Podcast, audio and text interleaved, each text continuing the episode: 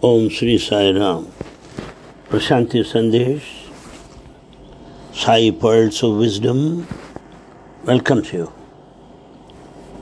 Well, after the summer holidays, the school at Uravakonda reopened for the new session. Razu went along with his brother to the school as if nothing at all had happened. It was only then that he actually attended school. He became the leader of the school prayer, a role he had played since he was a small boy, delighting the teachers with his mellifluous voice. The teachers admired him and vied with each other to teach in his class. Manchirazu, Tammirazu, and Mehboob Khan being especially fond of him. Venkama recalls that Razu was admitted to 8th standard in the high school at Uravakonda and that his claim of being Sai Baba and the news of his miraculous powers had spread to the people there. In those days, singing of a prayer composed by Rabindranath Tagore began daily sessions in schools established by Annie Besant of the Theosophical Society. The same prayer was sung in Razu's school also. I'll give you the English translation. Moment to moment, thy creation call resounds. Hearing thy magnanimous words, Hindus, Buddhists, Jains, Parsis, Muslims, and Christians come from the east and west to thy throne, making the garland of love. Hail to thee who, uni- who unites all humanity. That's how the song goes.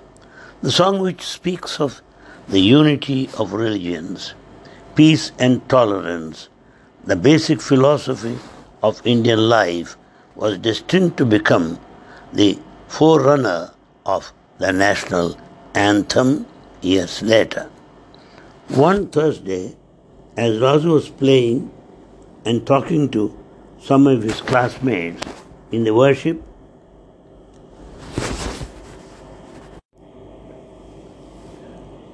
uh, he raised his hand and waved. Yellow colored rice grains, yes, usually used for worship, hence regarded as sacramental, fell on the heads of his companions. Abdul Qadir, the student leader, came to know of it and asked Razu where he had got the rice and how it had emerged from his hand.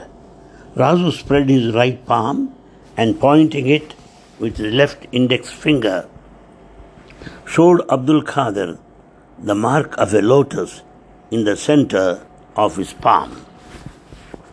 Well, on Thursdays, Razu was known as Sai Baba to visitors of his brother's house and later at the house of Anjaneyalu, the excise inspector. Razu would go home early on Thursday afternoons with permission from the teachers to get ready for puja. The puja would begin after 5 in the evening and would go until 8 or 9 at night. Often there were no classes on those afternoons because most of the teachers, holding him in high regard, would leave school to attend puja. Often people would seek his counsel, bringing their problems and worries. After Arati, he would materialize vibhuti, sweets, and fruit and distribute them as prasadam to the devotees. He also answered questions, most of them before they could be asked. Even his headmaster, struck by the radiant glow on Razu's face, bowed his head in salutation to him. Though many gathered at the house for prasadam, the headmaster and teachers like Manchirazu, Tamirazu, V.C. Kondappa, and Sesha Iyengar came to listen and benefit from Razu's spiritual wisdom. Many teachers, including Per Razu, who wrote poems about him, and H.S. Venkatramana, named their children after Baba, while some others were afraid and treated him as a divine being. In those days, the people of Uravakonda also felt devotion towards him and performed rituals, pujas, and attended bhajans in large numbers. Well, outside of school hours, Razu would advise his classmates how to live a noble life. He would collect a group in Subramanya temple and teach bhajans and songs on Sai Baba of Shirdi. The name Sai Baba of Shirdi thus became a link for the world. Razu's following was unquestionable. The boys would sometimes neglect their homework and spending their evenings singing bhajans or following Razu. The elders, supported by irate teachers, often punished them for this behavior. We were beaten countless times. K. Sitaramara Rao, his classmate, would say later, adding that Razu was much scolded by his sister in law for neglecting his studies. You are not even a Brahmin boy, like your friends, she would have shouted at him they at least can ask for alms moving from door to door. Whereas you cannot even do that. If you do not study well, how are you going to live? Afraid of inciting wrath of the elders, the boys would postpone one uh, Miran Moinuddin, Moinuddin, M O I N U D D I N, to act as a watchman whenever they planned a big bhajan meet. If an elder was sighted, Moinuddin would alert the boys and the bhajans would end abruptly. For discharging this duty, he would be allowed an extra helping of the day's prasadam, earning himself the nickname Prasadam Bhakta, devotee of consecrated food. Years later, Moinuddin would visit Puttaparthi to have Baba's darshan. He stood near a statue and looked at Baba with intense longing. Baba spotted him from a distance, came near and asked, Is that not Prasadam Bhakta? When did you come? Moinuddin was, besides himself, with joy that Baba still remembered him in the old intimate way. Many would come to seek his help. On one occasion, a Muslim horse cab driver lost his horse. He was greatly distressed as his livelihood depended on the horse and he would go hungry unless the animal was found.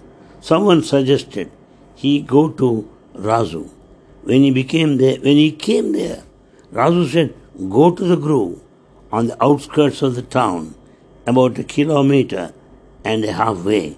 Your horse will be found grazing there. The driver did as director, directed and found the horse, as Razu had himself said that he would. Interestingly, well, interestingly, a similar episode took place during the times of Sai Baba of Shirdi, when another horse cab driver lost his horse, and in a similar fashion, Sai Baba helped the poor man to recover it. Well, in another incident, a teacher reported the loss of his pen. Razu instantly named a certain servant as the culprit. The teacher protested and vouched for the servant's innocence and honesty. However, he searched the servant's belongings in the letter's absence. The pen was not found, but Razu explained that the servant had sent it to his son in Anantapur, and a detailed inquiry soon confirmed Razu's words. See, the, the divinity is revealed right from the childhood.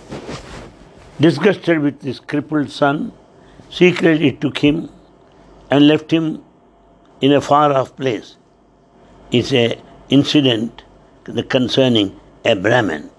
Later, when he felt repentant and looked for the son, he was missing. He went to Razu, who told him that in three days he would get news of his son, and in eight days he would return. As predicted, a letter arrived from a local government officer informing the father that his son had been found and in a week the boy was brought home. There were a host of such predictions and all turned true. So many people began to perform puja and bhajans in his presence. Seshamarazu was not happy about this, for he was anxious that his brother should complete his studies and carve out a career for himself. He insisted on Razu being formally educated. Razu used to comment that the Telugu Pandit, his brother, did not know anything about him. Razu's teacher, Manchirazu Tamirazu, was greatly drawn towards him. Razu would answer his questions on philosophy, which also brought the other teachers to him. On Thursday, Razu told them to ask questions. There was a great commotion as the teachers vied with one another to ask questions. Like an adept scholar, answered, Razu answered all their questions. H.S. Venkatramana was a science teacher and assistant headmaster at the Uravakonda school. His eminence in teaching earned him the President Award. He scorned, he scorned and challenged Razu's claim to divinity. Razu was unruffled and told him in his inimitable gentle voice Conduct any experiment or test that you like, then decide whether to believe or not to believe. Then Venkatramana took a coconut and said, I'll break this coconut now. Can you tell me how it will break? Razu said, It will break into five pieces. When, when Venkatramana broke the coconut, there were exactly five pieces. Even then, he did not faith in, he did not have faith in young Razu. Once he was suffering from an acute stomach ache, which no doctor could cure. Some of the teachers suggested that he go to Razu, who by that time had started cure to cure diseases. Venkatramana's stubborn pride did not allow him to go to his student. When his wife approached Razu, he asked her, How is your husband's stomach ache? Materializing some vibhuti and giving it to her. That very moment, Venkatramana's stomach ache disappeared, finally convinced that she, and he changed his attitude and became Razu's foremost disciples. Many others followed and became devotees as well. The headmaster, T. Lakshmi Pati, maintained stringent discipline and as a teacher was very systematic. Being devoted man, he held bhajans in his house every Sunday. His daughter, Lalita, would recall that Razu attended the sessions and took the lead in singing. His song, Karunakara, Karunincharawa, Karunakara, Karunincharawa, still rings in my ears. The whole day was spent in upasana, and in the evenings there was puja. He even materialized a rose for my mother. I went to school with Razu and played with him in the evenings. Razu's bountiful acts of grace had begun. He would bless the sick with Vibhuti Prasadam, and they were cured to dispel the doubts that he was none other than Sai Baba. Of Shirdi reborn, he would often materialize not only pieces of the robe or fakir uh, or kafni worn by Sai Baba of Shirdi, but also pictures of him. On Thursdays, Bindela Hanumanta Reddy, one of Razu's classmates, wanted to talk to him. Although he waited for a long time, Razu did not look at him. In his anger, he threw at Razu whatever came to his hand. When the headmaster heard of this incident, he had Reddy's foot stopped in the hospital as punishment for his outrageous offense. This came to the notice of Abdul Qadir, the student leader. How Swami pardoned him, we will know in the next session. Sai Ram.